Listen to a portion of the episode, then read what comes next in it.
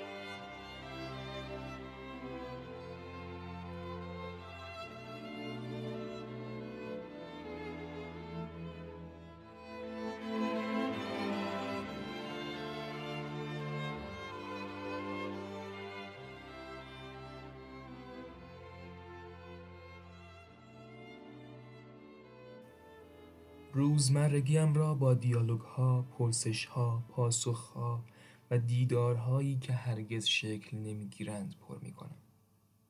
من همیشه دلواپس کلمات دور افتاده بودم و دغدغه‌شان را به دوش میکشیدم. شاید بتوانم با آنها دوست شوم. و در این بین دو دسته از پدیده ها برایم جالب بودند همواره با مثال توضیح میدم یکی آن دست ماهی هایی که جریان آب را شعن و منزلت نمی دهند و مسیر خود را می روند. یک دسته هم آن ماهی هایی که در پشت سنگی می روند که جریان به آنها تحمیل نشود تا ببینند با خود چند چند هستند. حال اگر جریان در مسیر آنهاست راهی می شوند و اگر هم جریان جریان آنها نیست باز هم راهی مسیر خودشان می شوند. گاه در این بین بر تخت سنگی استراحت می کنند و گاه هم بر لب جوی گذر عمر می بینند اما خشکشان نمی زند. استقلال و آزادی از آن کلیشه های حقی هستند که چون پیشتر از دلها و ذهنها بر زبانها جای گرفتهاند از قافله عقب افتادند اما اگر کلیشه ها را از قالب دروغینشان بیرون آوریم و ماسک آنها را بشکنیم دلهایمان به چه حال و لحظه هایمان به چه رنگی خواهند بود. و آن دو پدیده مذکور هم تجلی کلیشه‌ای از استقلال و آزادی هستند. اینجا قدرت تفکر، تخیل، داستان و نهایتا دستان عاشق نمایان می شود چرا که در چهارچوبی خاص و سهمگین سرسپردن خوب است ولی برای گذران بخور و نمیر.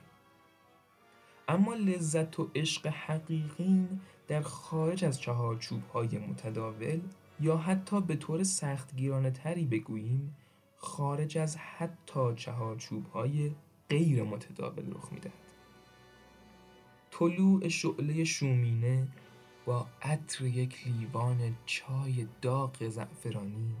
حتی با آغوش دلچسب یار نمی توانند لبخند خورشید سرزندگی و موج آرامش ساحل را موجب شوند. حتی نمی توانند به آنها نزدیک شوند. اما چه کنیم که برای عزیز سلطگرانمان حتی نسبت به خودمان زمانی هم که تصور داشتن استقلال و آزادی را داریم و فکر می کنیم دیگر چهارچوب برایمان معنی نمی دهد باز هم در چهارچوبی دیگر هستیم صرفا با این تفاوت که برای خودمان بزرگترش کرده ایم. پس پاسخ صحیحی که دور می افتد و نه بر سر زبان هاست و نه کلیشه می شود. این است که استقلال برای یک میهن معنا نمی دهد و نه حتی برای یک خانواده. استقلال و آزادی یعنی دست به چکش بگیریم و ندای درونیمان را چکش بزنیم.